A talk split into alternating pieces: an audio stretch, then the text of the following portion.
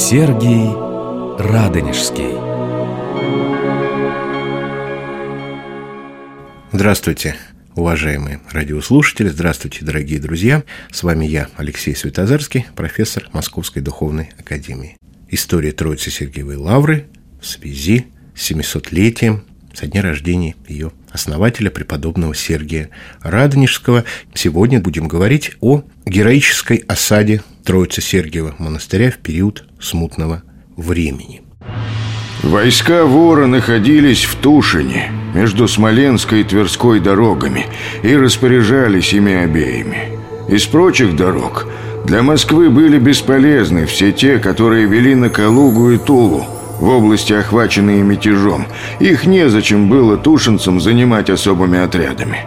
Зато большую важность для Москвы имели дороги, шедшие на север, северо-восток и юго-восток. А именно дорога Ярославская на Троицкий монастырь и Александрову Слободу, дорога на Дмитров или Дмитровка, дорога на село Стромыньки, Ржач и далее на Шую, Суздаль и Владимир – так называемая Стромынка. Все названные дороги и надлежало перехватить войскам вора. Два авантюриста решают завладеть лаврой. Один из них Ян Петр Павел Сапега, родственник знаменитого литовского канцлера Льва Сапеги, военный профессионал, пришедший в Тушинский лагерь с отрядом в 7 тысяч человек. В основном это шляхтичи или рыцари, как он сам их называет. Слух носится, что ждут князя Михаила Скопина со шведами. Когда они придут, то займут Троицкую твердыню и могут быть нам опасны. Пока еще они не окрепли, пойдем смирим их.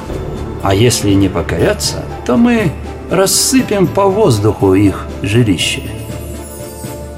В Тушинском лагере ему показалось скучно, каких-то действий активных нет – добычи и поживы тоже, он решил действовать самостоятельно, ну, прикрываясь именем Лжедмитрия II, как-то позиционируя себя его подданным. Он пошел на север от Москвы, привлекаемый слухами о сокровищах Троицы Сергиева монастыря. Царь Василий Шуйский предпринял спешные меры по защите обители, послал своего брата Ивана с отрядом, но отряд этот был разбит неподалеку от Троицы Сергиева монастыря. Второй авантюрист, который осаждал Лавру, Ян Александр Лисовский, который до этого грабил активно Владимирскую землю, потом присоединился к Сапеге. Вместе они осадили монастырь. Это были шляхтичи, представители Речи Посполитой, государства, объединяющего земли Польши и Литвы. Среди них были и предки современных украинцев, белорусов, потому что это были земли Великого княжества Литовского. Это были казаки, в том числе донские, это были татары, это были беглые крестьяне, великороссы, это были охотники, то есть люди, которые просто любят пострелять, порубить и пограбить. Но в основном весь этот сброд был собран под главенством Лисовского. Люди отличались эти отчаянной совершенно храбростью и имели уже определенный опыт действий на территории Московской Руси.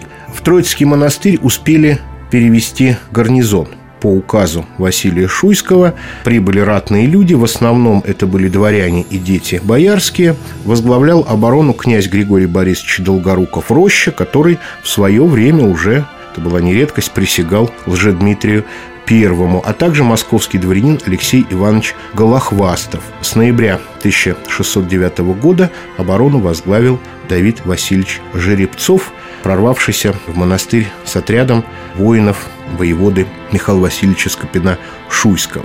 Под монастырем все это воинство если, в общем-то, какой-то термин выбрать правильный, наверное, лучше всего взять древний. Современники назвали их воровскими людьми. Вот воровские люди явились 23 сентября, как раз под день памяти преподобного Сергия. Было богослужение в монастыре, всю ночь продолжалось по традиции, которая сопровождалась рыданиями, стенаниями и мольбами к преподобному избавлении.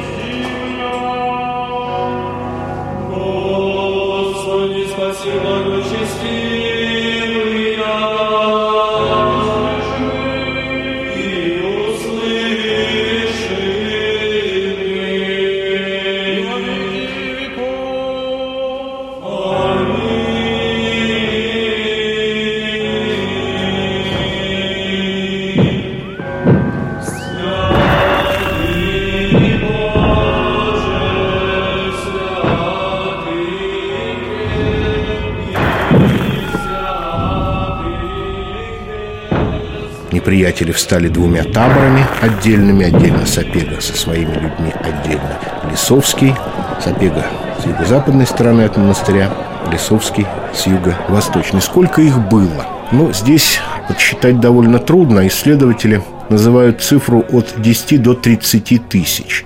Ну а в монастыре не более трех тысяч людей, которые были способны носить оружие, а то и меньше, может быть, две с половиной тысячи человек. Это те же дворяне и дети боярские из разных русских городов, из Москвы, из Переславля-Залесского, из Владимира, Ярославля, Галича, Тулы, Алексина, Каширы. Это были стрельцы, это были казаки, это были монастырские крестьяне, поставленные под ружье. Они охраняли стены, обходили их дозором. Дозорная вышка была установлена на Духовской церкви. Оттуда человек следил караульный за передвижением неприятеля.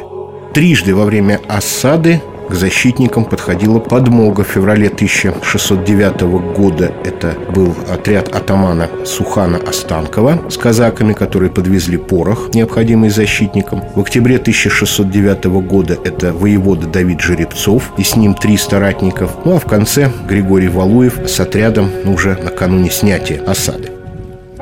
Что касается братьев монастыря, ее возглавлял архимандрит Иосаф, который в 1605 году был переведен из Пафнутьева Боровского монастыря, где он был настоятелем.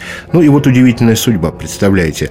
Осада Лавры завершилась, была снята, он отправился назад в Боровск, свой родной монастырь, и 5 июля 1610 года был убит при разорении монастыря отрядом того же Сапеги. А пока он тоже был в числе тех, кто организовывал оборону, устроили совет, разделили участки стен как некую зону ответственности, выбрали голов начальников за вот эти участки обороны из дворян и из монахов. Монахи тоже участвовали в обороне, те, кто имел ну, некий опыт воинской службы.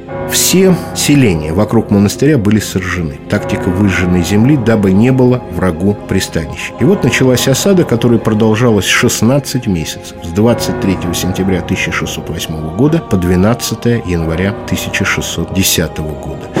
Было несколько периодов, было три генеральных приступа. Были периоды, когда стычки продолжались ежедневно. И надо сказать, что защитники Лавры предпринимали тактику активной обороны. Постоянно делали вылазки, они постоянно нападали на противника, поджигали таборы, то есть эти укрепленные лагеря, в которых находились захватчики. И Сапега жалуется на русских, на московитов, которые ведут неправильную войну. Откуда-то из-за врага очень активно использовался рельеф местности, да, откуда-то из-под крутого берега реки вдруг появляются люди, нападают на его людей, и как-то его это очень раздражало. Ну, надо сказать, что часто в холодное время отступали осаждающие от стен, старались находиться в лагере, как-то воевали неохотно, но бывали и активные периоды боевых действий. Но самое страшное было не то, что монастырь жил в постоянном напряжении, в постоянном таком вот противостоянии вооруженном среди этих стычек. Самое страшное то, что с марта по июнь 1609 года защитников поразила эпидемия. Люди умирали от цинги, и даже воевода Долгоруков не мог вести полки в атаке, потому что у него так сильно распухли ноги, что он не мог встать. Умирало по 20, а то и по 50 человек ежедневно – Свое служение несли лаврские иеромонахи, которые напутствовали умирающих исповедью, принятием святых тайн, но под конец уже и их держали под руки, потому что у них совсем не было сил. И тем не менее лавра держалась. О том, как развивались события дальше, мы с вами поговорим в следующий раз. Всего доброго, до свидания. Программа создана при финансовой поддержке Федерального агентства по печати и массовым коммуникациям.